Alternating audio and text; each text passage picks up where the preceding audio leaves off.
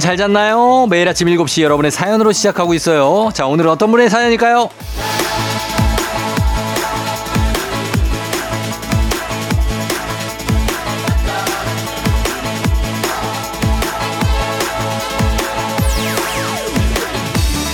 조정은님, 쫑디, 저 영어학원 등록하러 가려고요. 못해도 사는데 크게 불편함이 없는 나이지만 외국어 하나 정도 익히면 세상 보는 눈이 달라질까 싶어서요. 이번에는 포기하지 않아야 할 텐데요. 쫑디의 응원 받으면 열심히 할 수 있을 것 같아요.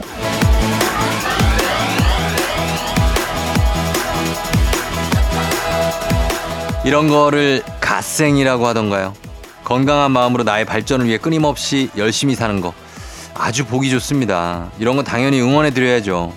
중간에 포기한다고 해도 공부를 한 거는 남더라고요. 어떤 형태로든. 그러니까 너무 잘해야 된다, 뭐 끝까지 해야 된다, 빠지면 안 된다, 뭐 그런 압박을 스스로한테 주지 마시고 그냥 하고 싶은 만큼 하세요. 하는 게 어딥니까? 자, 마음의 여유가 조금 더 생기는 금요일이죠. 우리 모두 오늘은 하고 싶은 만큼만, 할 수 있던 만큼만 일하면서 주말 맞이해 봅니다. 5월 19일 금요일, 당신의 morning 파트너 조우종의 FM 대행진입니다. 5월 19일 금요일 89.1MHz 조우종의 FM 대행진. 오늘 첫 곡 라붐의 상상 더하기로 시작했습니다. 자, 오늘은 오프닝 출석 체크의 주인공 조정은님.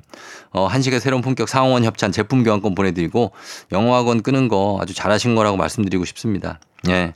이게 너무 막 압박감 가지지 마시고 저도 예전에 그 강남역에 왜 그 학원들 많잖아요. 영어학원. 거기에 이제 등록을 하고 딱 아침에 하는 건데 한 번 나갔어요. 한 번. 한 번 나가고 그 다음에 기억이 없습니다. 예. 한 번 나갔어요. 친구랑 둘이 다녔었는데 그 다음에는 그냥 강남역에 워낙 놀 게 많으니까 막 놀았었는데 저처럼 하시라는 얘기가 아니라 그냥 그랬다는 얘기입니다. 예. 그런 추억이 있습니다. 자, 그리고 어, 오늘 말씀드렸죠. 오늘 1벌1 0개 이벤트가 마감입니다. 오늘까지예요. 오늘도 일하는 여러분을 위한 100개의 선물은 오늘까지입니다, 여러분. 그럼 어떻게 오늘은 놓치면 안 되겠죠. 자, 오늘의 선물 아 갑니다. 시원한 아이스 커피, 아이스 아메리카노. 문자 샵 8910 단문 50원 장문 100원 아무 사연이나 보내도 됩니다. 그죠? 하고 싶은 말 그냥 전해 주시면 저희가 추첨을 통해서 100분께 아이스 커피 모바일 쿠폰으로 그냥 쏴드리고 요거 뭐 선착순 마감 막 그래 막 너무 급하게 뭐 이런 거 아닙니다. 그냥 여유 있게 보내세요. 저희가 그냥 고르게 보내드리도록 하겠습니다. 예. 그렇게 보내시면 되고. 그리고, 어, 문제 있는 8시 동네 한바퀴즈는 오늘 패자 부활전이 있는 날이니까 정말 안타깝게 탈락한 분들 다시 한번 저희가 연결해서 그거 서력할 기회 드립니다. 과연 서력이 될지 아니면 그 두번 부끄러운 게 될지 이거 본선보다 더 치열한 어떤 접전이 예상되는데 저희 3부에 기대해 주시고 그리고 정신차려 노래방도 드디어 그날이 왔습니다. 전화 연결이 너무 안 된다. 나한테 전화 좀 걸어달라 하시는 분들께 저희가 진짜 전화 드립니다. 평소에 나도 노래 좀 하고 싶다. 강력 어필해 주신 분들 저희가 세 분 연결하고요. 오늘의 가수는 박명수입니다. 예, 박명수. 박명수 씨 노래 중에도 은근 명곡이 많아요. 자, 어떤 곡이 출제될지 저희 잠시 후에 공개가 되니까 요거 좀 기다려 주시고 그리고 행진이 사연은 저희가 항시적으로다가 받고 있습니다. 그러니까 문자 샵 8910 단문 50원 장문 100원 콩은 무료니까 말머리 행진이 달고 보내 주시면 되겠습니다. 자, 저희는 뉴 퀴즈부터 시작합니다.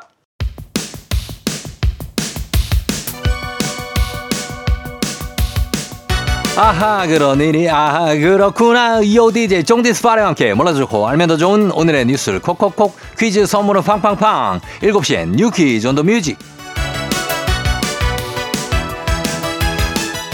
뉴스 퀴즈 음악 한 번에 챙겨보는 일석삼조의 시간 오늘의 New 퀴즈 바로 시작합니다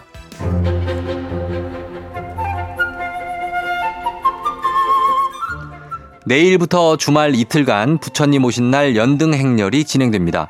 연등 행렬은 서울 장충단로, 종로, 우정국로 일대에서 진행되는데요. 도심 내에서도 교통 통제가 이뤄질 예정입니다. 토요일인 20일엔 사전 준비를 위해 오후 1시부터 다음 날 오전 3시까지 흥인 지문부터 종각 사이의 교통이 통제되고요. 행렬이 시작되는 동국대 입구부터 흥인지문까지의 장충단로 구간은 오후 6시부터 오후 8시 30분까지 세종대로 사거리, 종각 안국동 사거리로 이어지는 우정국로 구간은 오후 6시부터 자정까지 통제되는데요. 다만 장충체육관과 흥인지문 사이 구간은 행렬 진행 중에도 탄력적으로 차량 소통은 실시되고요. 종로를 이용하는 차량은 율곡로로 우회 조치됩니다. 일요일인 21일에는 조계사 앞 우정국로가 오전 9시부터 자정까지 통제되는데요. 서울경찰청은 교통 혼잡과 시민 불편을 최소화하기 위해 통제 구간 주변에 안내 입간판과 현수막을 설치하고 교통경찰 인력을 배치한다고 합니다.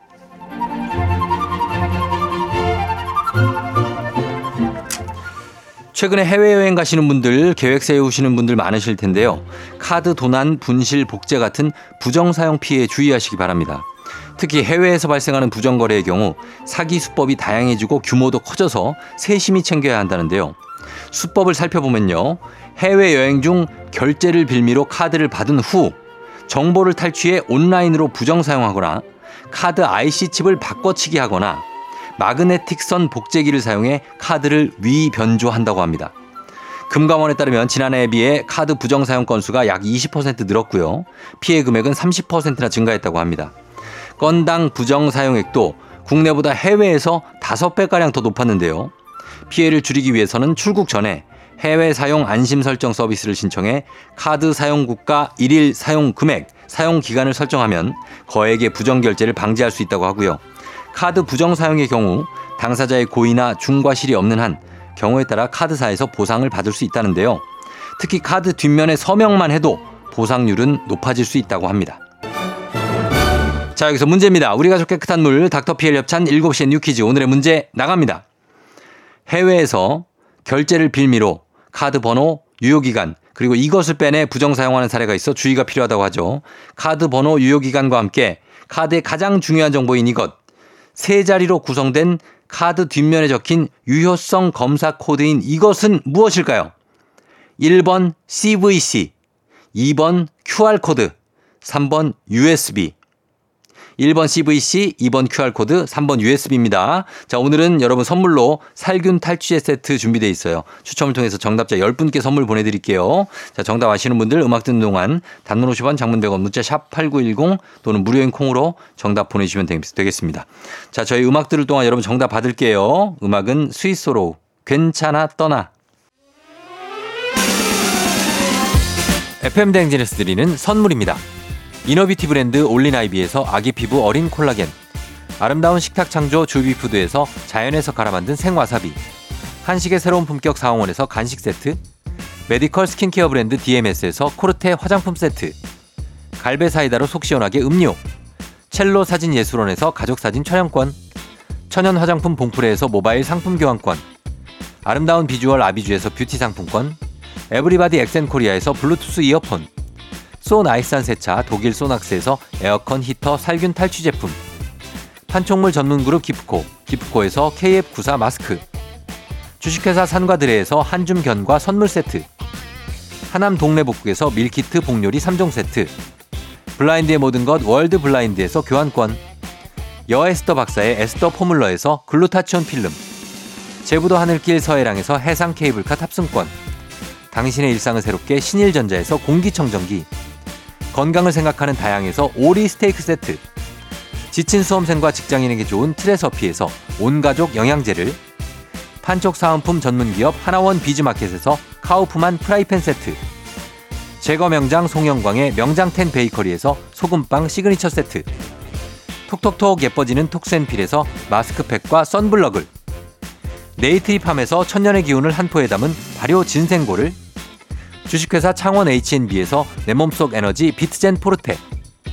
파라다이스 스파 도고에서 스파 입장권을. 강창구 찹쌀 진순대 포장 전문점에서 즉석 조리식품. 파워풀 엑스에서 온열 통증 파워풀 크림과 메디핑 세트. inner beauty 올린 아이비에서 쾌변엔 순사기지 뼈건강 플러스를 드립니다.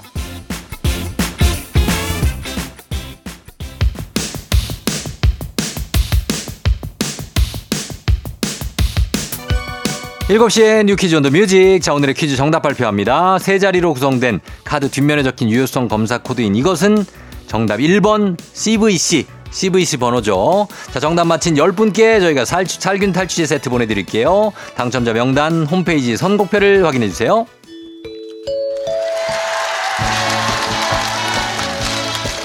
노래 한 소절로 정신을 확 깨우는 아침. 정신 차려 노래방.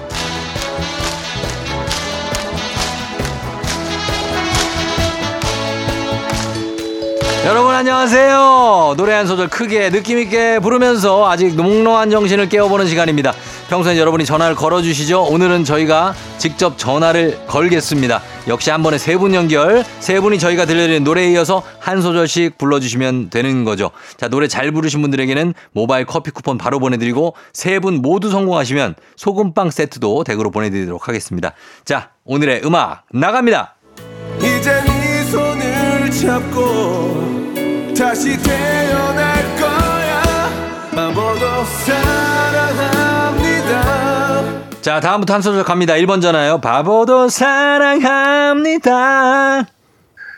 보내주신 이 사랑 잘한다. 계속해요. 다시는 울지 않을 겁니다 뭐야, 가수야? 자, 다음 2번 전화 가겠습니다. 나 이제 목숨을 걸고 세상 아픔에서 지켜낼게요. 좋아요. 바로 봤습니다. 3번. 이 사람을 사랑합니다. 잘하셨습니다. 예, 세분 모두 성공입니다. 축하드려요. 자, 아직 끊지 마세요. 예, 잘 불렀어요. 세 분이, 어, 이렇게 잘 맞지는 않아요. 근데 그래도 잘 불렀습니다. 각자 잘 불렀어요. 자기 파트만. 자, 모바일 커피 쿠폰 지금 바로 보내드리고, 소금빵 세트도 댁으로 보내드릴게요. 자, 우리는 여기서 원곡 듣고 오겠습니다. 박명수의 바보에게 바보가. 준비하시 조우종의 FM 대행진 일부는 미래에셋증권 참 좋은 여행, 메디카 코리아 비비톡톡, 코지마 안마의자, 꿈꾸는 요셉, 롯데건설, 리만 코리아 인셀덤, 알록 패치 제공입니다. 아, 아, 마이크 테스트 들려요? 매일 아침 7시 행진님 마을회관에서 퀴즈 잔치가 열릴 예정이니까 다들 와야 돼요. 알겠죠? 늦으면 안 돼. 퀴즈로 깨우는 아침 조우종의 FM 대행진. 80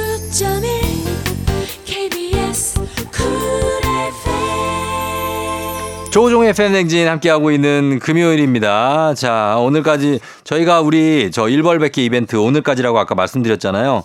예, 오늘 정말 최선을 다해서 풀도록 하겠습니다. 일하는 당신을 위한 100개의 선물, 시원한 아이스 커피, 아이스 아메리카노 저희가 모바일 쿠폰으로 바로바로 드리고 있으니까 여러분 문자 샵 8910 단문 50원 장문 100원으로 지금 사연 주셔도 당첨될 확률 높습니다. 예, 보내주시고 그리고 아이스 아메리카노 받아가시면 되겠습니다. 어, 그리고 5360님이 아들이 신혼여행 중인데 어머님이 태몽 꿨다고 전화 왔어요. 저 손주 보는 건가요? 어, 아들이 신혼여행, 그러니까 결혼하고서 이제 신혼여행 간 거죠? 그래서 허니문 베이비가 지금 생기는 거냐. 야, 그런 느낌도 있습니다. 예, 5360님. 일단은 다시 또 연락 주십시오. 예, 축하할 일이 생길 수도 있으니까. 어, 그렇게, 그러시면 되겠습니다. 구창수님, 딸아이가 다이어트 한다고 운동을 하더니 몸 보충한다고 치킨을 세마리를 가요. 이게 다이어트인가요? 이거는 다이어트가 아니죠. 이거는 이제 진천 선수촌이죠. 예. 진천의 국가대표 선수촌입니다. 운동하고 이제 새 치킨 세마리 가고 또 운동하고 닭가슴살 한 8개 가고. 예. 자, 구창순 씨, 저희가 선물 드릴 테니까 예, 그거 따님하고 또 드시기 바랍니다. 자, 저희 저희는 잠시 후에 행진이 이장님하고 다시 돌아올게요.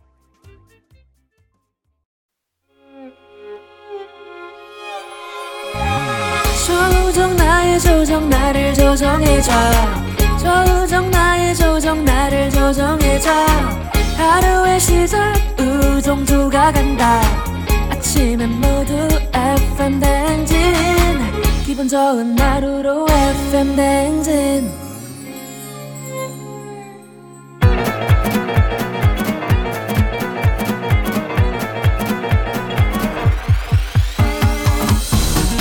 아, 아, 아, 아. 예, 아유, 마이크 테스트 하는겨. 예, 들려요? 그래요, 저 행진이 이장인데요. 지금부터 행진이 주민 여러분들 소식 전해 들어오시오. 행진이 단톡이요.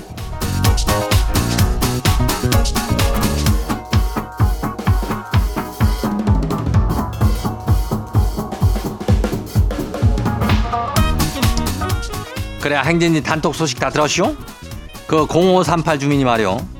그 조우종 조우종 조우종 나를 조종해줘 그 저 노래를 듣고 말이야 인전 하 이거 봐라 이거 자신 있구만 하면서 듣기 시작했는데 그 노래대로 자기가 조종을 당하는 기분이랴 예, 저절로다가 FM 댕지를 찾게 된다. 뭐 이런 얘기요. 특히 이장님 만나는 시간이 아주 재미지다 그래야. 예, 그러니까 그려. 이거 뭐 이 곡도 참 명곡이요. 그 루시인가 저기 어그 밴드 있죠?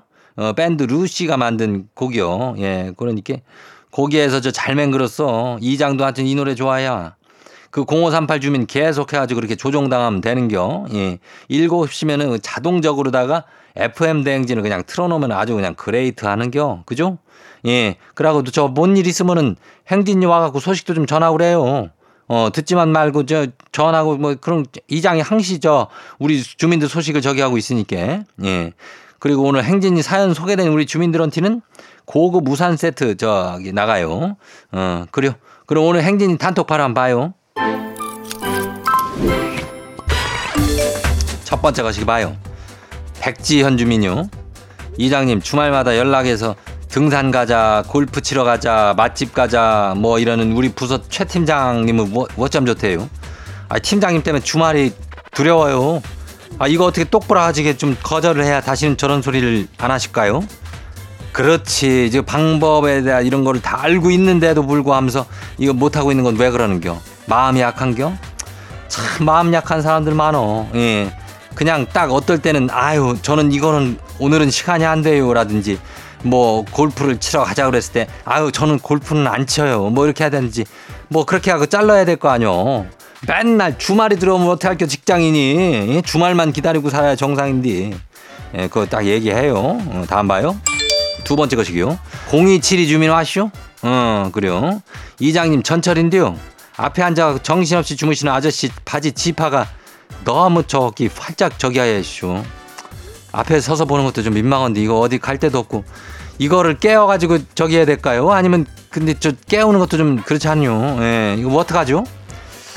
글쎄 그거는 지퍼라면 이제 뭐 깜빡할 수 있지 이제 화장실을 갔다 왔다가 이제 뭐 그러면은 그런 분들이 있는데 이거를 얘기를 하기가 좀 그래요. 그죠? 그렇다고 눈으로 거기다가 이렇게 신호를 주기도 참 그런데 저기 한데 아유 그 하여튼 있어봐요. 나중에 저기 어디 뭐 할아버지나 아니면 할머니 뭐 그런 어르신들이 좀 얘기해주지 않을까? 어 내가 하기는 좀 그럴 텐데 예 기다려봐요. 다음 봐요.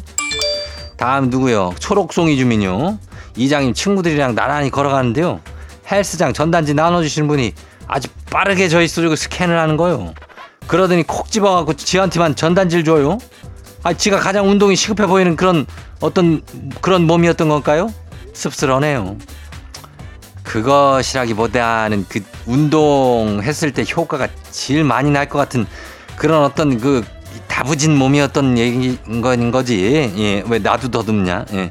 아무튼 그런 거니까 너무 그렇게 씁쓸해하지 말고 이럴 때 기회가 돼서 운동을 하는겨. 그래가지고 좀 씁쓸한 느낌을 지워버리는 건 어때요? 예, 괜찮죠? 예, 운동이야. 다음 봐요. 어, 9061 주민요.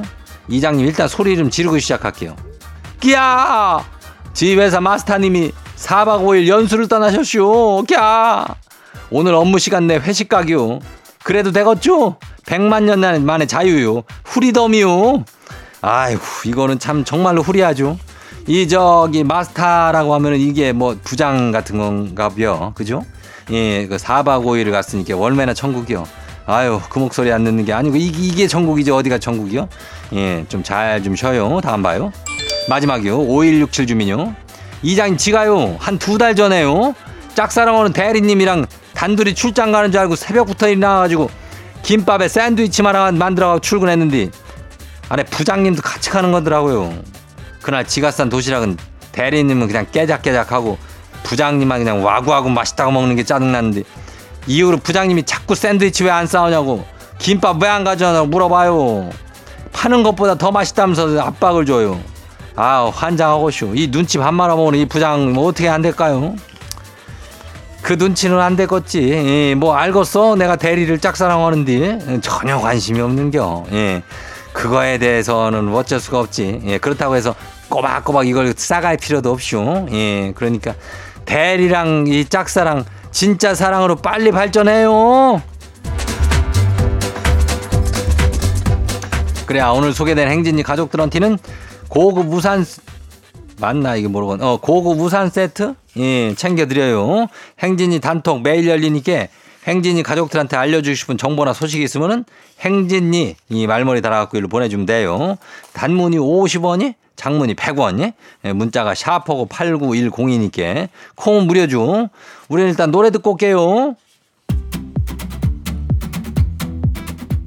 유나 오르트구름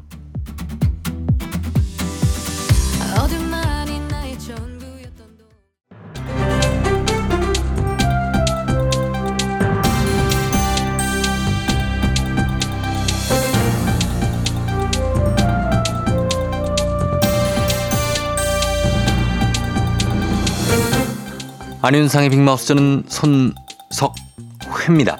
지난 겨울에 주치자 사망 사고가 잇따르면서 경찰의 관리 소홀 논란이 있었지요. 경찰이 앞으로는 의식이 있더라도 보호가 필요한 주치자는 응급실로 옮기는 것을 원칙으로 하겠다고 밝혔는데요.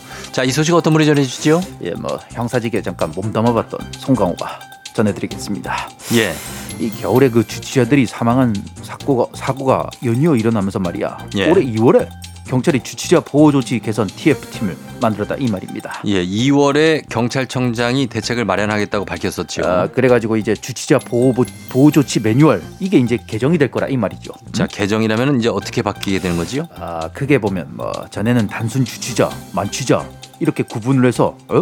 의식이 없는 경우에만 응급실에 들여다놨다 이 말이야. 예, 근데 이제 의식이 있더라도 정상적인 판단 의사 능력이 없다. 그러면 응급 의료센터 등 뭐 보건 의료기관으로 옮기겠다 이 말입니다.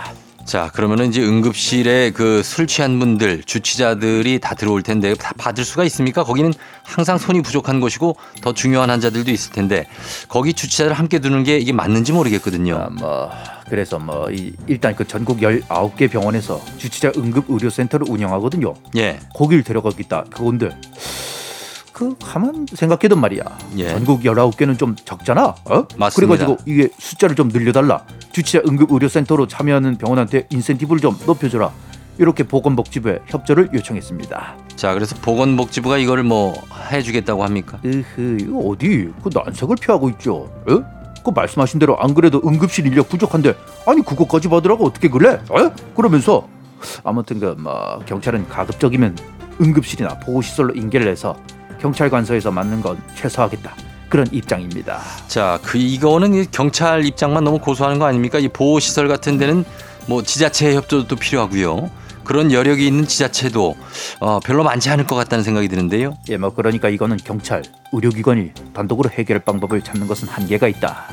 경찰, 의료기관, 지자체, 소방, 관계부처들이 다 같이 이제 뭐 협력을 해서 방안을 마련할 필요가 있다. 이런 말이 나오고 있다 이 말입니다. 이거는 제가 해결할 방안을 마련하고 있습니다. 뭔데? 술을 적게 드시면 되지요. 안 그렇지, 취하면 되지 그렇지. 않습니까? 그렇지. 예. 이야 계획이 다 있구나. 그게 어? 그 계획이 아닐까요? 그러니까 말이야. 어 그 진즉에 그 술을 좀 적당히들 드시지 말이야. 어허 이 양반들 말이야. 사회적 비용 이거 어쩔 거야? 어지간히들 드셔야지들. 아무튼 그 경찰은 이제 현장 직원들 의견까지 수렴해서 주치자 보호 조치 체크리스트를 마련할 거라고 합니다. 이게 5월 중으로 최종안이 확정될 거래요. 어? 예, 아, 주치자들 때문에 경찰도 고생이 많지요. 저런 사람을 꼭 보호를 해줘야 되나 이런 말이 나올 정도인데 그래도 지침은 필요한 거니까 규정이 잘 마련되길 바랍니다. 서로 책임 회피가 아니라 서로 잘 보호할 수 있는 방향으로 나오기를 바랍니다. 소식 감사하지요.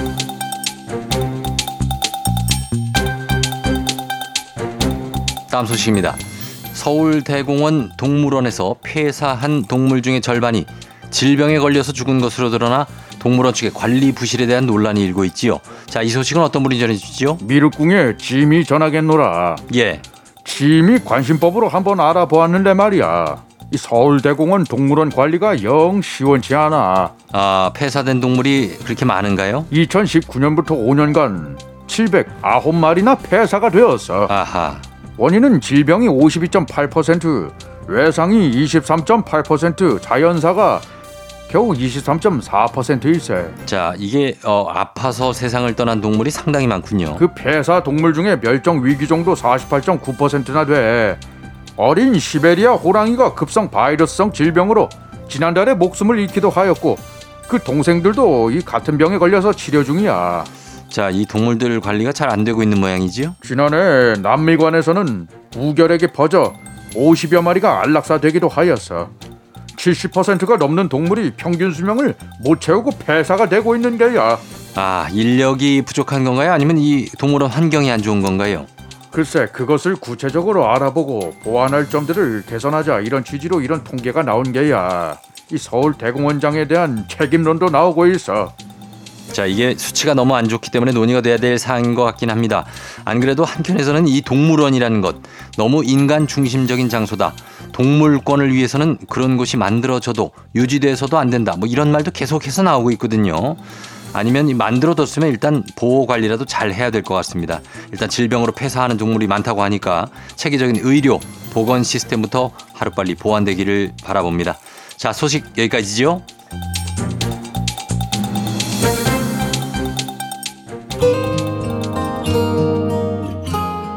존박 이상한 사람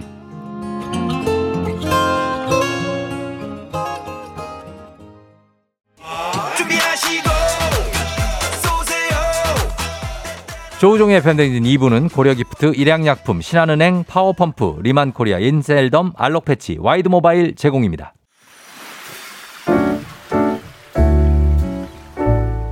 마음의, 소리.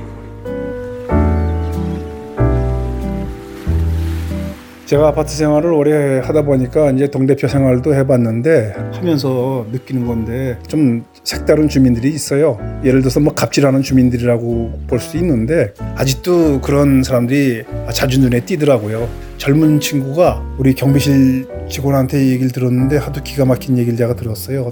멀리 있는데 부르더라 이겁니다. 불러서 왜 그러느냐 그랬더니 인사를 잘하고 다니라고 이렇게 훈계를 하더라 이겁니다. 자기 아버지 뻘 되는 사람한테 예, 또 어떤 입주민은 외부에서 들어오는 물건이 있는데 그것을 경비실에다 맡겨놓고 가라고 이런 식으로 해서 부탁을 한다 그러는데 요즘은 그런 게 다 없어졌거든요. 그런 건 해줄 수가 없다 그러니까 거꾸로 역정을 내면서 왜 안 되냐고 주민 입장에서 얘기를 하면 똑바로 말을 안 듣고 그러냐고 그런 주민들이 있다고 그런 얘기를 하더라고요. 경비원들을 보면 대부분 다 연세들이 있고 사회 경력들이 많이 있으신 분들이 대부분 하고 있는데 다 우리네 가족처럼 생각하고 친절하게 서로 대해주면은 서로 오고 가는 그런 어, 정이 생기지 않을까 어, 같이 잘 대해줬으면 좋겠습니다. 자, 오늘은 수원 주민님의 마음의 소리였습니다. 우리 수원 주민님께 가족사진 촬영권 그리고 건강기능식품 두 개 다 보내드리도록 하겠습니다. 아, 아파트에 보면 이렇게, 예. 참, 이거 좀, 어르신, 경비원 아저씨 어르신한테 가지고 인사 잘하고 다니라고 한 분 정말 어이없네요. 예. 그러니까 본인이나 인사를 먼저 잘 하든가. 아유, 진짜. 참 특이한 분입니다. 그리고 요즘 이제 그, 요- 우리들도 그런 거 있죠. 이렇게 경비실에 옛날에 경비 좀 맡겨주세요 해갖고 그거 경비 아저씨가 다 해주시고 경비 아저씨가 뭐 택배도 뭐 해주시고 막 했는데 요즘은 사실 그게 이제 본인의 주 업무가 아니죠. 아예. 어, 경비 아저씨는 경비만 잘하시면 되는 거죠. 어, 치안 유지 뭐 이런 거 택배 분류하는 게 경비 아저씨 역할이 아니니까 그런 거에 대해서는 우리가 좀 예, 좀 고칠 부분이 있긴 있는 것 같습니다. 예, 너무 어, 어 권한은 주어지지 않은 채 의무만 자꾸 지우는 게 아닌가. 경비 아저씨들 모두 화이팅입니다. 저희 지금 오늘 우리 프로그램 듣고 계신 분들도 경비 아저씨들 계세요. 예. 자, 오늘 이렇게 속풀이 한번 하고 가시면 되겠습니다. 하고 싶은 말씀 소개 담긴 말 남겨주시면 됩니다. 원하시면 익명, 삐처리, 음성 변조 다 해드리고 선물도 드려요. 카카오 플러스 친구 조우종 FM 댕진 친구 추가하시면 자세한 참여 방법 보실 수 있으니까 많은 참여 부탁드리겠습니다. 자, 3부는 문제 있는 8시 동네 한바 퀴즈 있습니다. 자, 오늘 대망의 패자 부활전 있는 날이죠. 어떤 분들을 다시 만나게 될지 여러분 기대 많이 해주시고요. 저희는 음악 듣고 패자 부활전 동네 한바 퀴즈로 다시 돌아오도록 하겠습니다. 악뮤, 작은 별.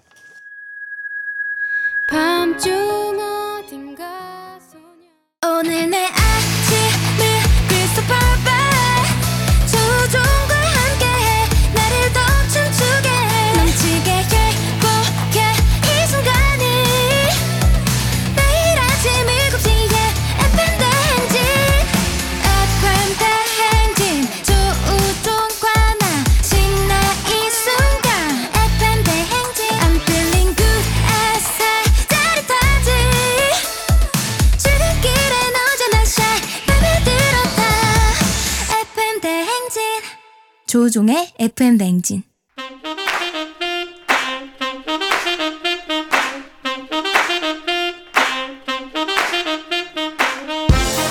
바쁘다 바빠. 현대사회 나만의 경쟁력이 필요한 세상이죠. 눈치 지식 순발력. 한 번에 길러보는 시간입니다. 경쟁이 꼽히는 동네 배틀 문제 있는 8시. 동네 한바 퀴즈.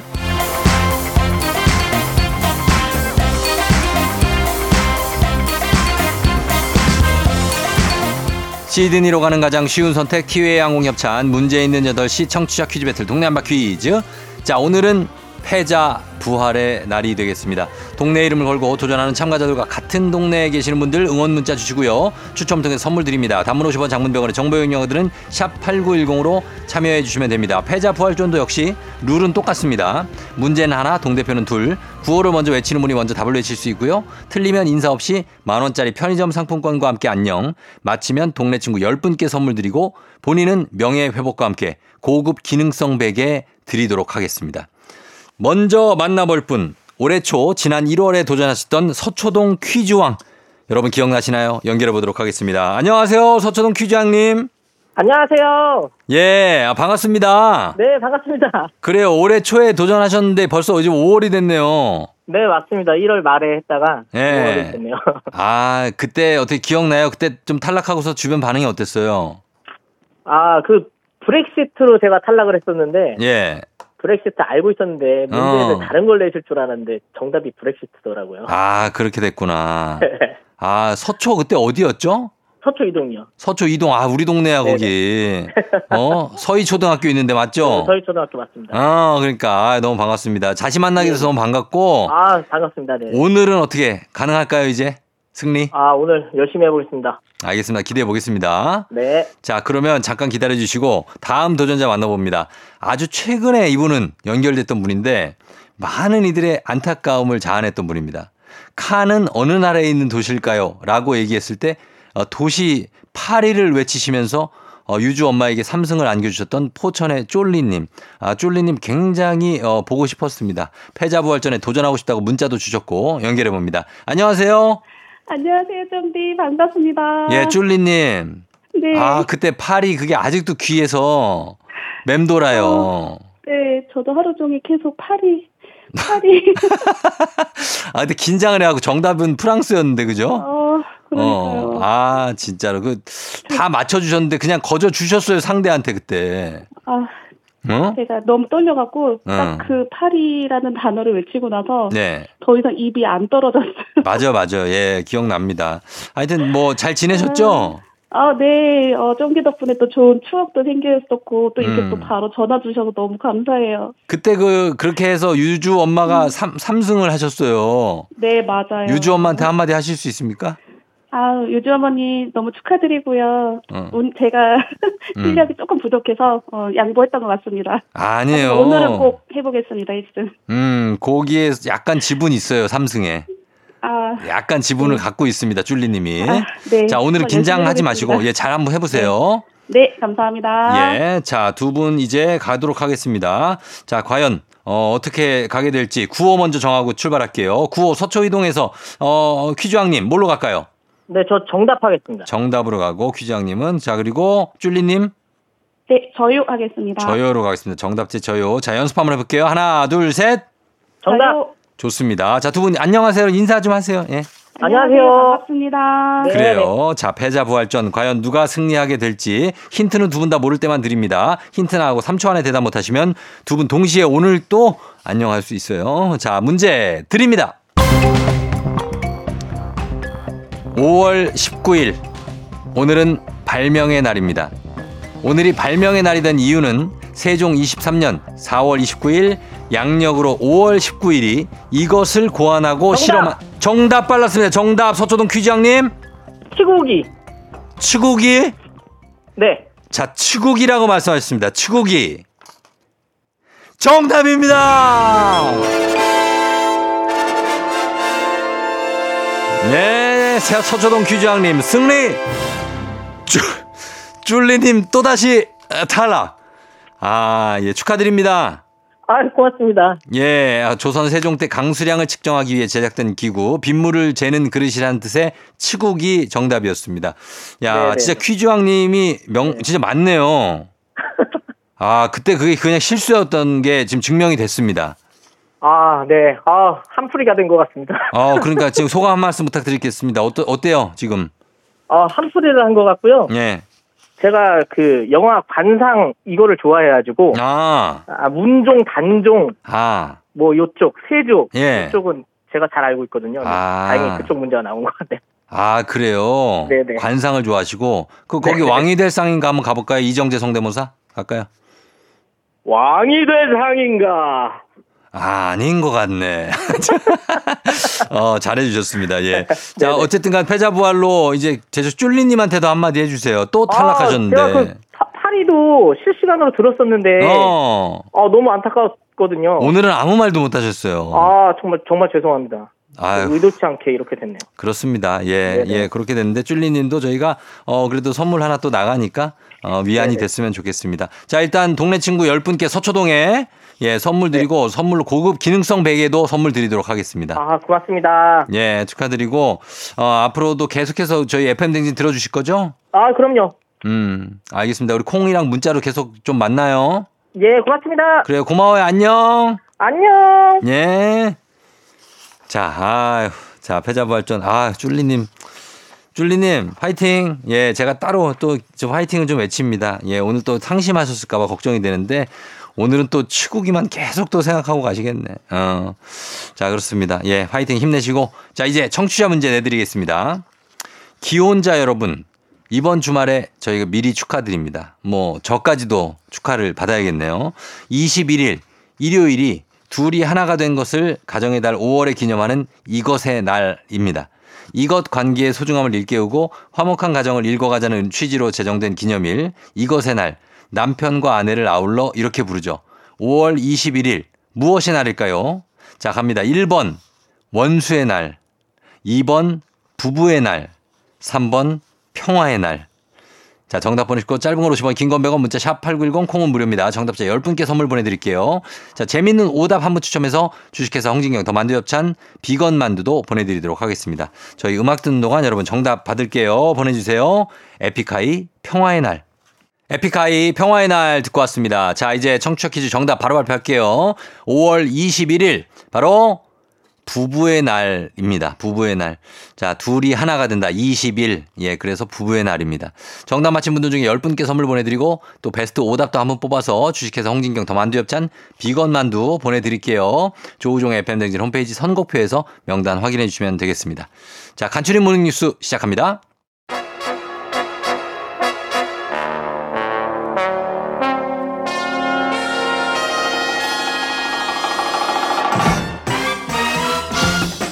간추린 모닝뉴스 블리블리 범블리 KBS 김준범 기자와 함께하도록 김준범 목이매입니다. 김준범 기자 주말에 저를 못 보니까 목이 메이시네. 주말도 그렇고 매일 보고 싶습니다. 아, 저도 이제 나이가 예. 들어서 마음의 온수를 이렇게 잘합니다. 이러다가 이제 우- 눈물 툭 떨어져 이제 예 그렇습니다. 네. 예. 자 어, 뉴스 가보겠습니다. 첫 뉴스가 최근에 가장 화제와 논란이 많은 뉴스가 이 김남국 의원의 코인 투기 의혹이거든요. 예. 이거 이 사건 관련해서 지금 코인 재산 등록 의무화 법 개정이 급문수사를 타고 뭐 있다고요. 사실 이 뉴스는 이제 정치인, 그 권력과 네. 돈의 결합, 더군다나 음. 돈이라는 게 과거의 전통적인 자산이 아니라 또 코인, 네. 그러니까 더 화제, 더 관심을 모은 사건인데 사실 이제 뭐 검찰이 수사 중이니까 정확한 사실관계는 아직은 알 수 없습니다. 다만 음. 이제 김남국 의원 본인의 위법이나 뭐 본인의 잘못은 당연히 본인이 책임져야 할 것이고 네. 그것과는 별개로 사실 이제 그 이런 문제가 생길 수 있었던 근본적인 제도적인 배경이 되는 건 네. 사실 우리가 이제 공직자들이 재산을 다 등록하고 고위공직자는 공개가 되죠. 그래서 뭐 공개하죠. 우리가 매년 한 번 한 번씩 봅니다. 뭐 대통령 재산이 얼마 늘었다. 그렇죠. 공직자 중에 제일 부자가 누구더라. 이런 게 이제. 공개가 되기 때문인데 네. 국회의원도 당연히 재산을 등록하고 공개를 하는데 음. 그 등록하는 재산의 대상에 지금까지는 이 코인 가상 자산이 빠져 있었어요. 그랬죠. 그러니까 실제로 그래서 김남국 의원도 한때 가격이 높았을 때는 수십억 원대의 코인을 들고 있었지만 음. 누구도 몰랐거든요. 몰랐죠. 신고하지 않고 공개하지 않으니까. 네, 그러니까 예. 그렇게 신고하지 않고 공개하지 않게 해주니까 네. 이런 문제가 생기는 거 아니냐. 어. 그러니까 앞으로는 코인도 다 등록하게 하자. 이제 공직자 재산 공개에 관한 법률을 개정을 하자. 네. 그래서 이제 뭐 현금, 주식, 예금, 채권, 뭐 금, 자동차, 뭐 부동산 이런 건 지금 다 등록하니까 네. 코인도 거기에 등록하게 하자라는 법률이 아마 조만간 개정될 것 같습니다. 그래요. 아니 그 뭐 이제 그 뭐 상임위 중에서도 그 중에도 거래를 그 거래를 하고. 했다 뭐 이런 예. 얘기가 나오면서 거기에 오디오가 뭐 중간에 쉬는 시간 같은 때 네. 아, 뭐 어떤 의원이 저는 뭐 1억 벌었지만 저 형은 10억 벌었어요. 막 이런 얘기 공공연하게 그냥 하더라고요. 근데 예. 그런 분위기가 그렇게 조성돼 있는 게 맞는지. 사실 뭐 이제 이거는 전수조사나 뭐 예. 사실관계 조사를 해봐야 되기 때문에 정확히 알 수는 없습니다. 사실 그리고 음. 정치인도 뭐 개인의 경제적 자유가 있기 아, 때문에 그럼요. 그거야 그렇죠. 코인을 하는 것 자체를 뭐라고 할 수는 없어요. 다만 네. 정치인은 법률을 만들고 제도를 개선하고 어떤 산업에 영향을 미치고 영향을 받을 수 있기 때문에 그렇죠. 항상 소위 말해서 고급 정보나 영향력이 있어서 네. 그걸 차단해야 된다는 항상 논란이 있거든요. 음. 그러려고 이제 재산을 공개하는 거니까 음, 음, 지금까지는 코인을 사실 등록을 안 했으니까 음. 네. 사실 지금 어떤 어떤 특정 국회의원이 코인 코인 업계에 유리한 법률을 만들어주고 그래도 모르죠. 뭐 코인을 사도 사실 몰랐습니다. 어, 그래 모르는 뭐. 사실 김남국 의원 이번에 그랬을 수도 있는 거고 아직은 알수 음. 없지만 예. 어쨌든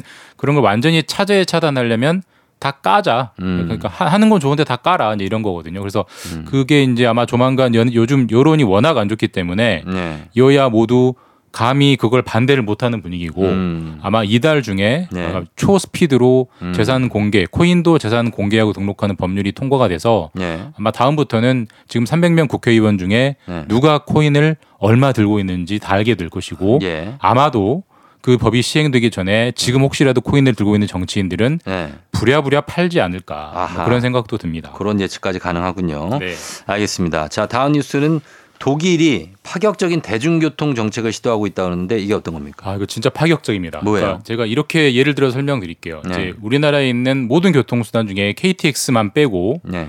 어, 지하철, 음. 그다음에 버스, 버스도 시내버스, 광역버스, 마을버스 이런 모든 대중교통을 네. 무제한 탈 수 있는데 음. 한 달에 한 7만 원만 내면 됩니다. 어, 진짜? 그러면 너도 나도 완전? 자유 이용권이네요. 그러니까 무제한 이용권이에요. 어. 다만 이제 KTX 고- 고속 열차만 못 타는 그거만 빼고 그럼 엄청나게 팔리지 않겠어요? 잘 팔리겠네요. 실제로 독일이 이런 거 이런 제도를 도입을 한다는 겁니다. 어. 이번 달 최근에 도입을 했고 예. 지금 이, 이게 이제 사실 전, 독일도 전면적으로 처음 해보는 정책이기 때문에 음. 사실 얼마나 인기를 끌지 얼마나 많이 팔릴지를 사실 알 수가 없었어요. 그래서?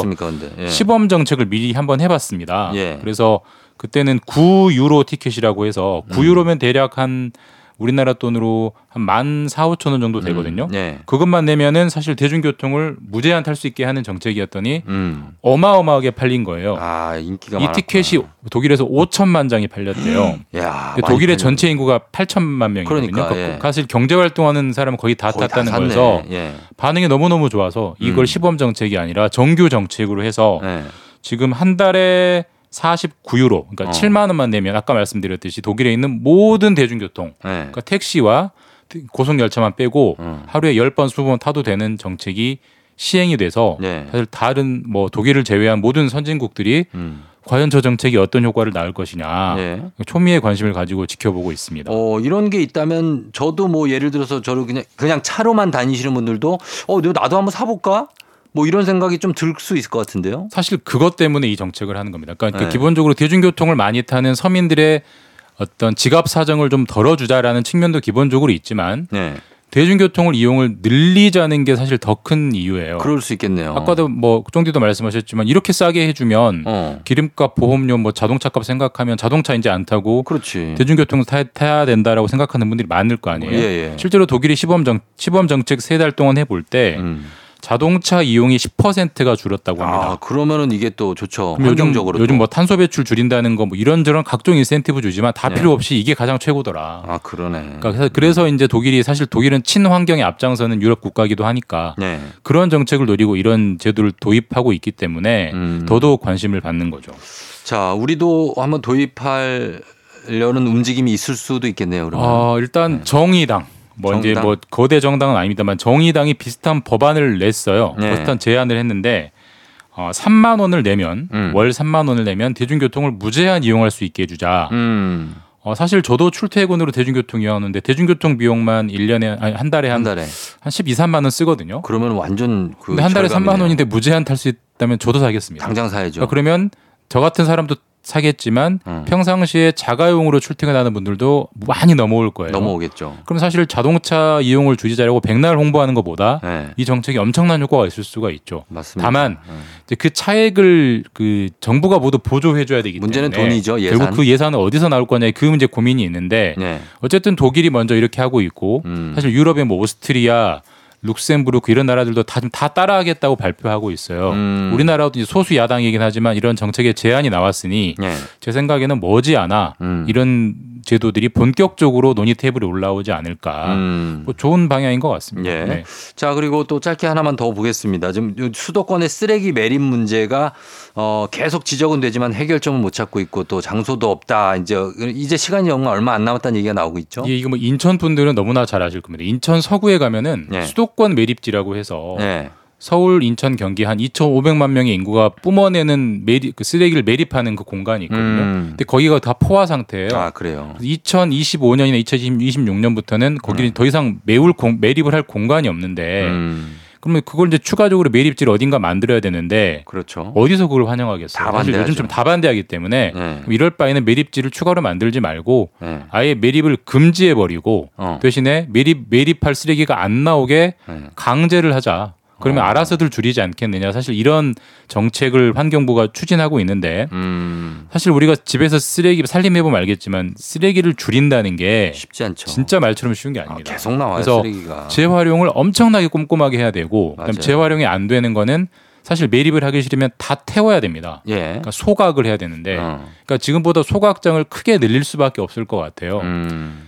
근데 소각장도 소각장도 다 대표적인 기피 예, 시설이거든요. 깊이 혐오 시설이다. 사실 뭐 지금. 이제 서울시가 이 정책 때문에 소각장을 추가로 하나 더 지으려고 예. 곳곳에 탐문하고 다니는데 음. 가는 데마다 시위입니다. 아하. 가는 데마다 플래카드고 그러니까. 왜 그걸 우리 동네에 짓느냐. 근데 어쨌든 지금 매립지를 더 이상 묻고 싶어도 묻지 못할 상황이 3년밖에 안 남았기 때문에 예. 소각장을 안 늘릴래 안 늘릴, 안 늘릴 수가 없어요. 음. 아니면 다 재활용을 해야 되는데 사실 그게 현실적으로 불가능하기 때문에 그래서 서울시든 경기도든 인천이든 지금 소각장 자리를 찾는 데 혈안이 되고 있는데 음. 아까도 말씀드렸지만 3년밖에 안 남았습니다. 네, 네. 짓는 데 시간을 생각하면 올해 안에 입지가 확정이 돼야 돼서 예. 아마 이게 각 지역에서는 아주 아주 민감한 그 서로 피하기 전쟁, 음. 예. 전형적인 님비, 님비 현상. 그 이슈가 음. 지속될 뉴스가 나올 것 같습니다. 그렇습니다. 자, 지금까지 김준범 기자와 함께 뉴스 살펴봤습니다. 고맙습니다. 네, 주말 잘 보내십시오.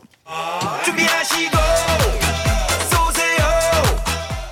조우종의 FM 댕진 3부는 미래에셋증권 지벤컴퍼니웨어, 맛있는 우유 GT, 메르세데스 벤츠 코리아 프리미엄 소파의 기준 S사, 종근당 건강 금성침대, 리만 코리아 인셀덤 알록 패치, 천재 교과서 밀크티, 땅스 부대찌개 제공입니다. KBS 쿨 FM 조우종의 펨댕진 함께하고 있는 오늘은 즐거운 금요일이 드디어 왔습니다. 6482님, 쫑디, good morning, 두근두근 주말권입니다. 아, 이번 주도 어때요? 여러분 좀 많이 힘들었나요? 예, 주말권이 또 다가옵니다. 시간이 빨리 가요. 이번 주는 뭐 덥다, 덥다, 덥다 했더니 벌써 금요일이 됐습니다. 2318님, 쫑디, 저 3주 안에 오늘 쉬어요. 쉬는 날 많은 5월에도 저는 일했답니다. 오늘은 실컷 집에서 먹고 자고 주말 이틀은 하루에 약속 두 탕씩 뛸 거예요. 예, 어, 5월에 쉬는 날 많을 때 오히려 바쁜 분들 있죠. 그런 분들은 좀 쉬셔야 됩니다. 5월 말쯤 가서 쉬셔야 되고 또 5월에 막또뭐 저 종소세 때문에 바쁘신 분들도 많아요. 어, 세금 관련해서 그분들도 어, 6월쯤 아니면 5월 말쯤엔 또 쉬셔야 되는데 그렇습니다. 예, 쉬기가 쉽지 않아요. 7541님, 연애 고수 쫑디. 매일 잔다는 말도 없이 혼자 잠들어 버리는 남자친구. 어떻게 생각하세요? 서운한 제가 예민한 건가요? 아닙니다. 자, 이것은 7541님 연애 고수, 아, 연애 고수는 아니지만 매일 혼자 잠이 들어버렸다. 어, 이게 지금 제가 볼 때는 따로 살고 있는 사이에, 어, 미안. 어제 그냥 잠들어 버렸네? 요겁니다. 문자가 이렇게 오는 거예요. 자, 이거는 어, 세 번 중에 한 번 정도는 의심이 갈 만합니다.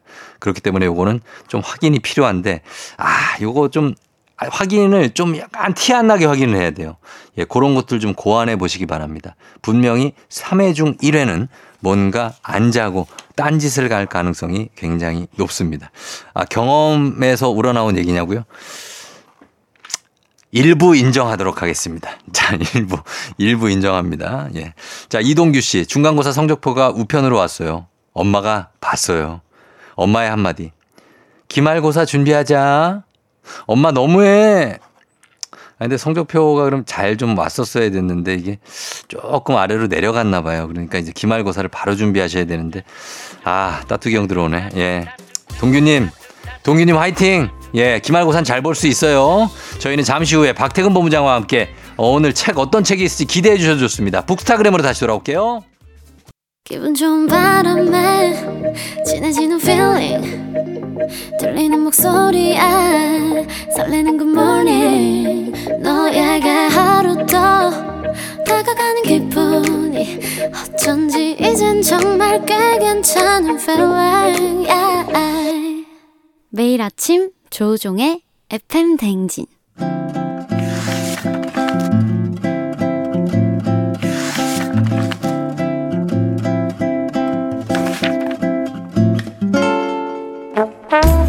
금요일에만 문을 여는 곳이죠. 책 읽어주는 남자 박태근 씨와 함께합니다. FM 댕진 라디오 책방 북스타그램.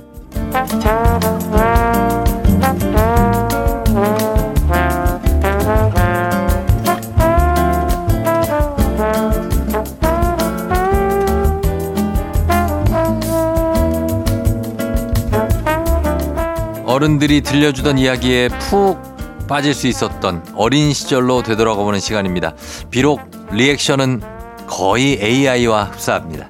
그러나 책 이야기만큼은 맛깔나게 들려주는 분이죠. 박태근 본부장님 어서 오세요. 네 안녕하세요 박태근입니다. 자, 그 다음에 어떤 게 입력돼 있죠? 그 다음 문장은 큰일이네요. 큰일이네요. 업데이트를 어. 해야 되는데 어, 특, 어, 특이하게 큰일이네요가 입력돼 있네요. 어, 알겠습니다. 어릴 때 그 예전에 책사랑이 남달랐을 것 같은데 어떻습니까? 몇 살 때부터 책을 본격적으로 읽기 시작했습니까?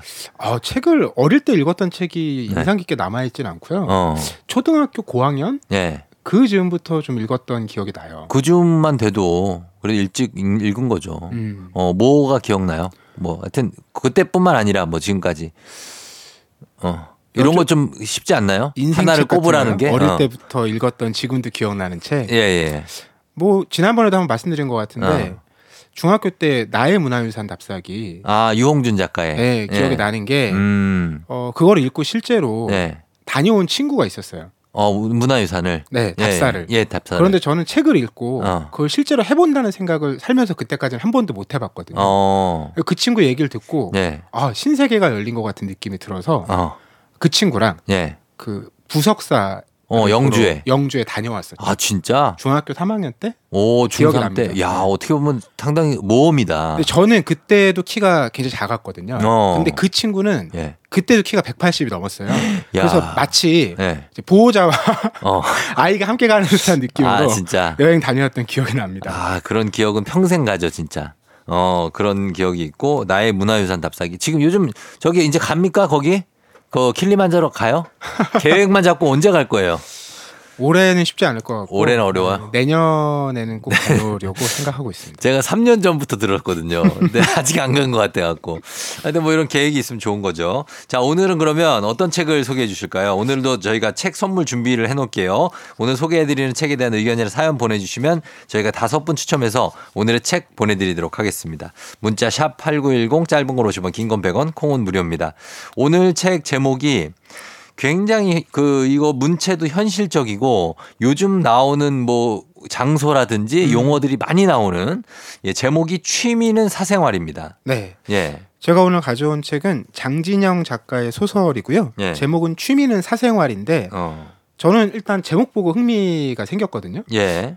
취미면 보통 어떤 구체적인 걸 얘기하잖아요. 그렇죠. 그게 아니라 사생활이다. 사생활이 취미다. 네. 그 얘기예요. 얼마나 여유가 없었으면 와. 이런 생각이 드는데 어. 사생활을 가질 여유, 여유가 없다라는 얘기잖아요. 그렇죠. 근데 펼쳐 보니까 네. 이게 최근 이제 사회적 문제가 많이 되고 기사도 많이 나왔는데 음. 전세 사기, 아. 어떤 부동산 문제 그런 얘기가 나와요. 이런 얘기를 다루고 있어요. 어. 그래서 이 책의 장르를 네. 출판사에서는 부동산 스릴러 부동산 스릴러. 이렇게 홍보하고 있거든요. 어. 여기까지 가니까 안 읽어볼 수가 없겠다. 이건 좀 호기심이 간다. 부동산 스릴러. 그리고 아주 따끈따끈한 어떤 전세 사기 사건이 만약에 나온다면 어 이게 이거 정말 현실적이면서도 아 이 현실이 이게 얼마나 힘들어서 또 이렇게 이야기로까지 엮었을까 음. 하는 그런 생각도 듭니다. 그러니까 우리가 알고 있는, 네. 익히 경험하고 있는 현실이지만 네. 그것을 문장이나 글로 읽었을 땐 다른 느낌이 오잖아요. 그렇죠. 본문에 이런 대목이 나와요. 네. 천국에 간다면 음. 다시 한번 기회가 주어진다면 어. 천국의 땅을 사리라.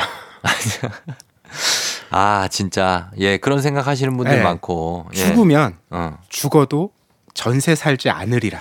아, 이게 전세 월세 살아보신 분들은 알죠. 네. 이게 얼마나 좀 스트레스인지. 이 이야기는 이렇게 펼쳐져요. 네. 어떤 가정이 나옵니다. 그 은협이라는 아내가 있고 음. 남편과 살고 있고 예. 아이가 넷이에요. 어, 넷이요? 네. 어, 아이가 넷? 넷째는 아기입니다. 그쵸, 아기죠. 음. 어. 이 인물을 중심으로 펼쳐지는데 네.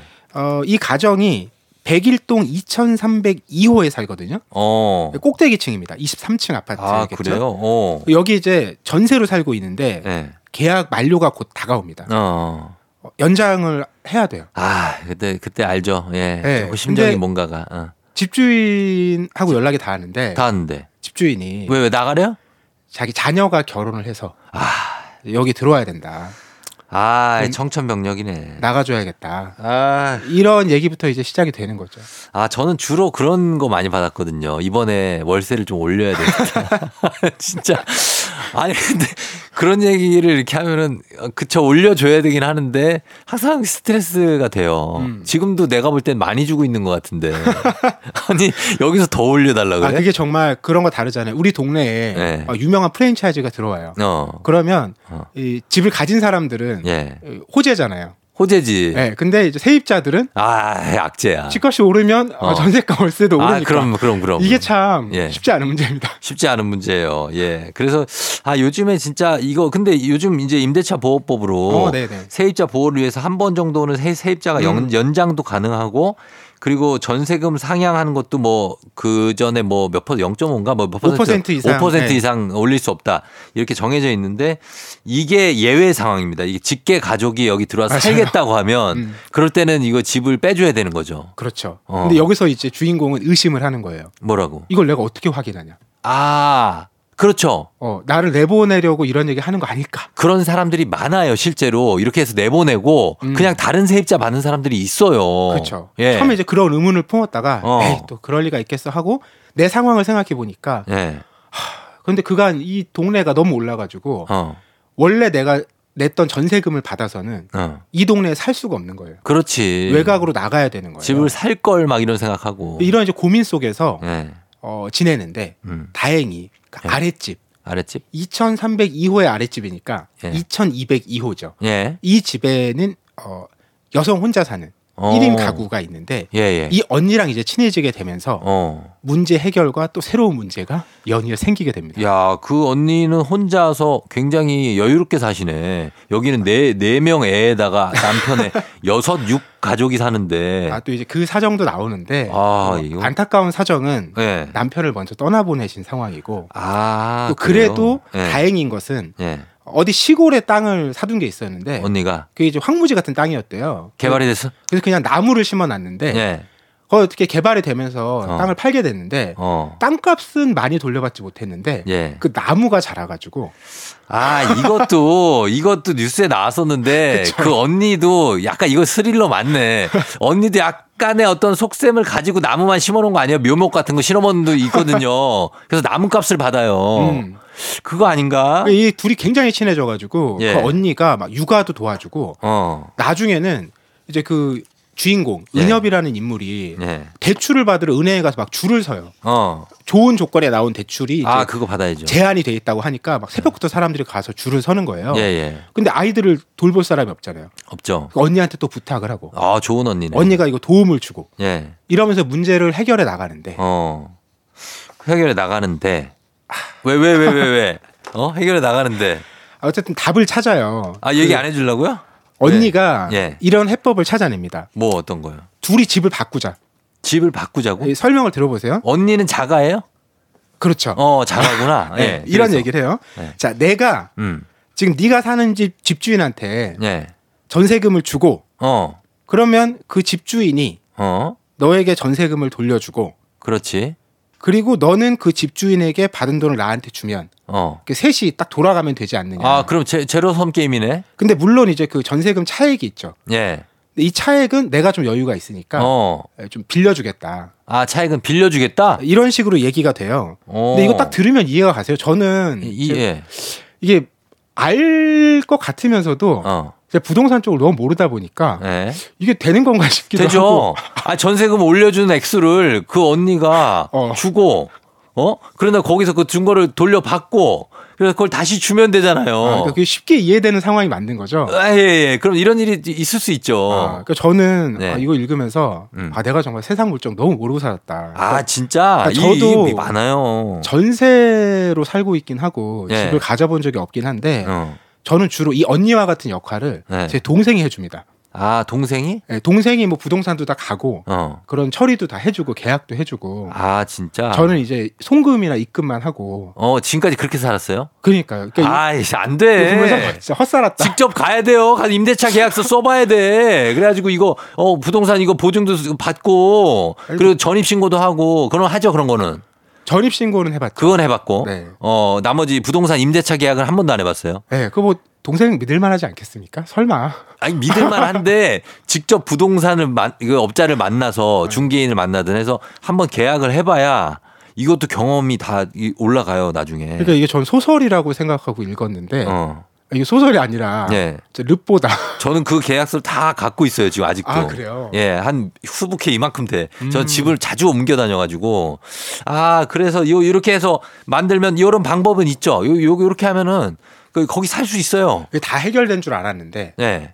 여기서 이제 뭐 조건을 하나 제시하겠지. 말씀드릴 수 없는 어. 이 소설이 정말 읽다 보면 3분의 2쯤 갔는데 예. 어 얘기가 다 끝난 것 같은 느낌이 들어요. 음. 근데 내가 알잖아요 읽을 때 어 아직 3분의 1이 남았는데 그렇지 이만큼 남았지. 이렇게 끝나도 되나? 예. 나머지 3분의 1에 엄청난 사건이 벌어집니다. 아 진짜. 아 그거를 우리가 얘기해 줄 수가 없네. 그게 바로 이제 예. 그 언니와 언니와. 언니의 제안 속에 숨겨 있는 그래, 내가 그럴 줄 알았어.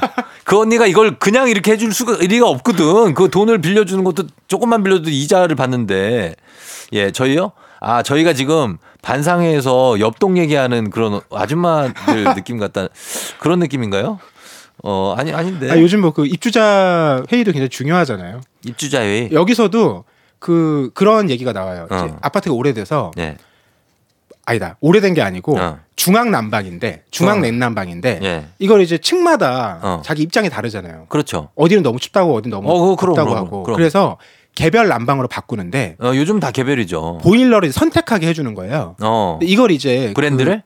그, 예. 예, 예. 부녀 회장님이 우리 집한테 물어봤는데 네. 내가 전세 세입자니까 어. 아 이거 주인한테 물어봐야 된다. 그 물어봐야지. 그래서 주인한테 전화를 했더니 주인이 예. 아 전세 연장 안 된다 이 얘기를 하니까 갑자기? 아 내가 전화를 해서 이런 일이 생겼나 아. 이렇게까지 생각하게 되는 거죠. 아니야, 원래 하려고 그랬던 거예요. 아니 뭐 그건 맞죠. 어, 얘기하려고 그랬던. 거. 아, 알겠습니다. 이게 참 실제로 벌어지는 일이고 또 굉장히 중요한 일이에요. 왜냐면 이게 주거라는 게 의식주에 갖고 주가 맨 나중에 있지만 어떻게 보면은 그게 앞으로 좀 가야 돼요. 가장 절대적이고 네. 사실 우리 보통 사람들이 갖고 있는 어.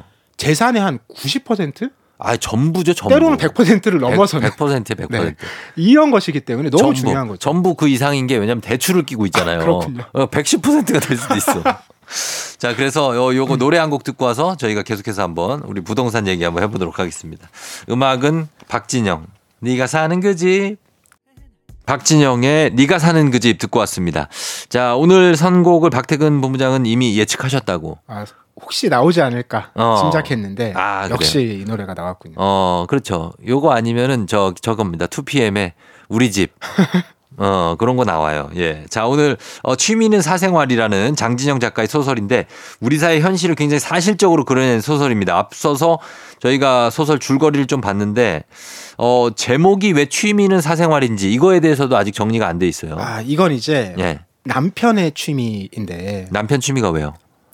이 책의 첫 번째 문장이 어. 10월에 때일은 한파가 찾아오면서 생기거든요. 어, 맞아. 그리고 애 병원 가면서, 그죠? 네, 어. 그게 앞서 이제 보일러 얘기도 예. 그 한파 때문에 얘기가 나온 거고 어, 예. 그 한파 때문에 이불을 바꾸려다가 네. 그 옷장에 어. 남편이 몰래 숨겨둔 어. 어떤 남편의 사생활을 발견하게 돼요.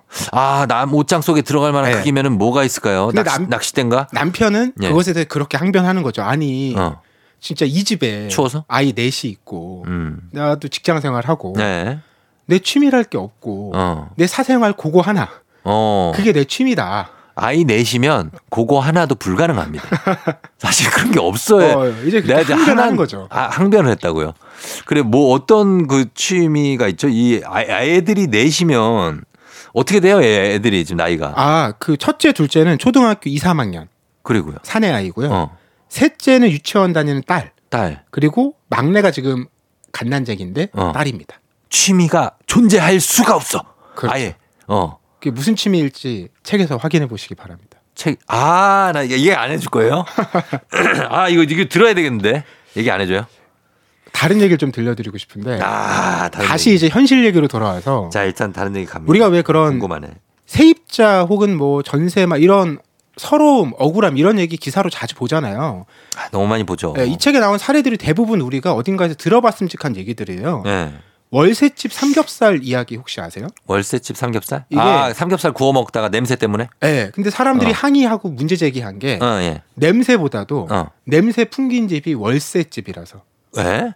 월세 그렇게 사는데 어. 거기서 이렇게 고기 구워 먹냐. 와, 그 이런 건 아니죠. 월세 이- 살아도 그래도 나, 내 집이지. 그러니까 근데 작가는 여기다가 네. 이제 인물의 말을 빌어서 어. 새로운 문제 제기를 합니다. 뭐, 뭐. 아니 그 사람이 월세 산다는 걸 어. 이웃들은 도대체 어떻게 아는 거냐. 다 알아요. 요즘 서로 무심한 게 사회적 문제라고 하는데. 다 알아. 그러니까 이게 재미난 게 옆집에 누가 사는지도 별로 관심 없는데 어. 그 집이 월세인지 전세인지 얼마에 팔렸는지 사람들이 안다는 거예요. 다 나와요. 그러니까 이런 이제 정보의 왜곡이 관심의 비대칭이 부동산에 가서 한 번만 물어봐도 네. 그거 아, 다또 슥 알려줘 또. 이게 우리 사회 현실을 예. 그대로 보여준다라는 거죠. 그거를 가지고 사람을 평가하게 된다니까 진짜 음. 안타까운 현실이지만 어 저 집 저기 뭐 3천에 120이야 이런 식으로 가요. 이름이 안 나오고 저 집 1307호 3천에 120이잖아. 야, 이렇게 나온다니까 저기는 저기 자가래 막 이렇게 음. 하고 이게 참 안타까운 현실인데 돈으로 이렇게 기준을 삼는 우리 모습이 예전보다 훨씬 더 심해졌습니다. 음. 예전은 우리가 그냥 옆에 집, 뭐 동네 끝집, 뭐 저쪽 왜 무슨 파란 대문집 맞아요, 이랬지. 맞아요. 그런 말 무슨 썼죠. 예, 그런 말 썼지 무슨 몇 천에 삼십 뭐 이런 거 안 했잖아요. 그렇죠. 예. 그런데 그런 이웃들이 예. 보통 처음 대면하게 되는 갈등 요인이 음. 바로 층간 소음이죠. 아, 층간소음 심각하죠. 네, 층간 소음에 대해서도 네. 작가가 흥미로운 문장을 적어놨는데 뭐예요? 그러니까 저는 이런 이제 작가의 통찰이 흥미롭더라고요. 음. 층간 소음이 괴로운 건 소리 때문이 아니다. 음. 소리에 음. 시각적 정보가 누락되어서다. 음. 이것도 마찬가지 얘기죠. 아, 어떤 그러니까 막- 연유에서 난 막 소리인지. 그렇죠. 누가 아기가 울어. 어. 그 집의 사정을 알고 어. 아기가 있는 줄 알고 이런 거좀 내가 알면 어. 좀 이해되는 구석이 있죠. 어. 근데 그런 걸 전혀 모르고 네. 그냥 내 안온한 일상을 해치는 음. 모든 게 소음인 거죠. 나를 괴롭히는. 아, 그냥 불특정한 소음들. 음, 이렇게 되면 당연히 사람이 스트레스를 받는 거죠. 맞아요. 그 중에서도 하이라이트는 뭐냐면 집 리모델링 하는 집 있어요. 아 집 전체 바닥 막 다 갈아. 요즘에는 그런 경우에 미리 어. 뭐 이렇게 동의서도 받고 뭐 공문도 붙이고 하더라고요. 동의서를 받는 게 그게 얼마나 우리한테는 폭력적인지 알아요? 안할수 그냥 없죠. 엘리베이터에다가 붙여놔. 어, 공사 아? 예정입니다. 음. 며칠 며칠 며칠 이날 소음 많을 예정. 그렇게 붙여요. 우리가 뭐 반대할 권리도 없어요. 그냥 우린 이날 합니다라고 양해 부탁드립니다 하면 끝이야. 음. 그럼 뭐 그게 저기 무슨 공문이라고 하기엔 좀 너무하지 않습니까? 저희는 그날 원하지 않습니다. 왜냐하면 중요한 모임이 있거든요. 이럴 수가 없어요. 예, 이게 참 어. 쉽지 않은 문제인데 양쪽 다 그치. 입장이 있고 근데 중요한 건 이런 것 같아요. 그 음. 우리의 집이 예. 정말 우리한테 너무 어렵게 마련한 것이고 음. 이게 나의 거의 전부나 다름이 없잖아요. 예. 그러다 보니까 진짜 그 공간에서만큼은 음.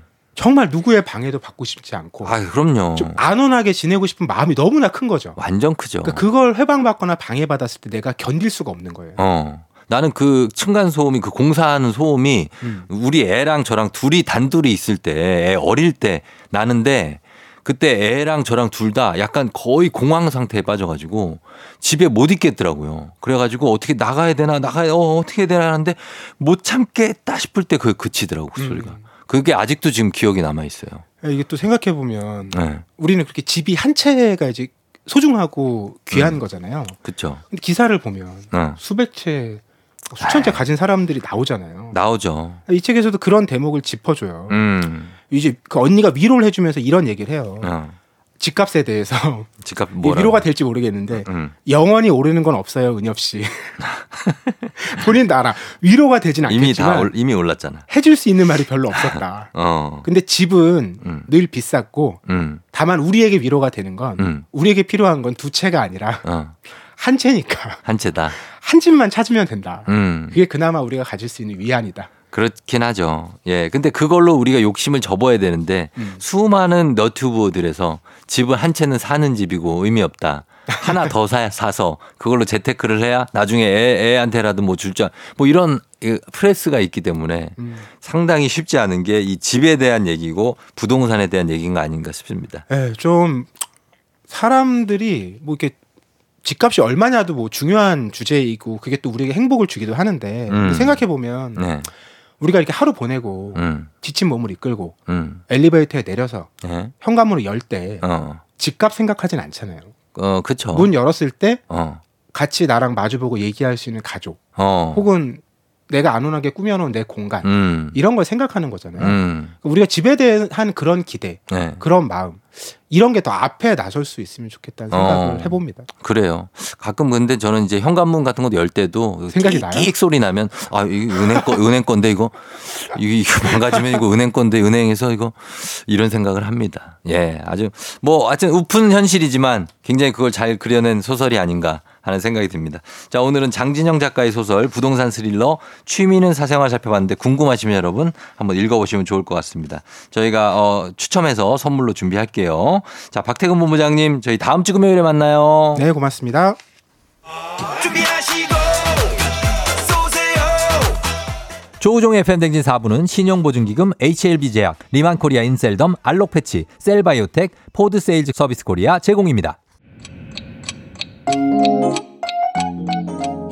조우종의 팬댕진. 자, 오늘은 여기까지입니다. 여러분, 금요일이니까 조금 부담 덜고 좀 편하게 가자고요. 예, 잘 보내고요. 오늘도 골든벨 울리는 하루 되시길 바라면서 끝, 끝곡으로 저희가 키썸스롱의 틀린 그림 찾기 전해드리면서 저는 갑니다. 여러분, 내일 만나요. Good morning 안녕 좋은 아침이야 내 하루 너의 미소처럼 더 밝게 빛나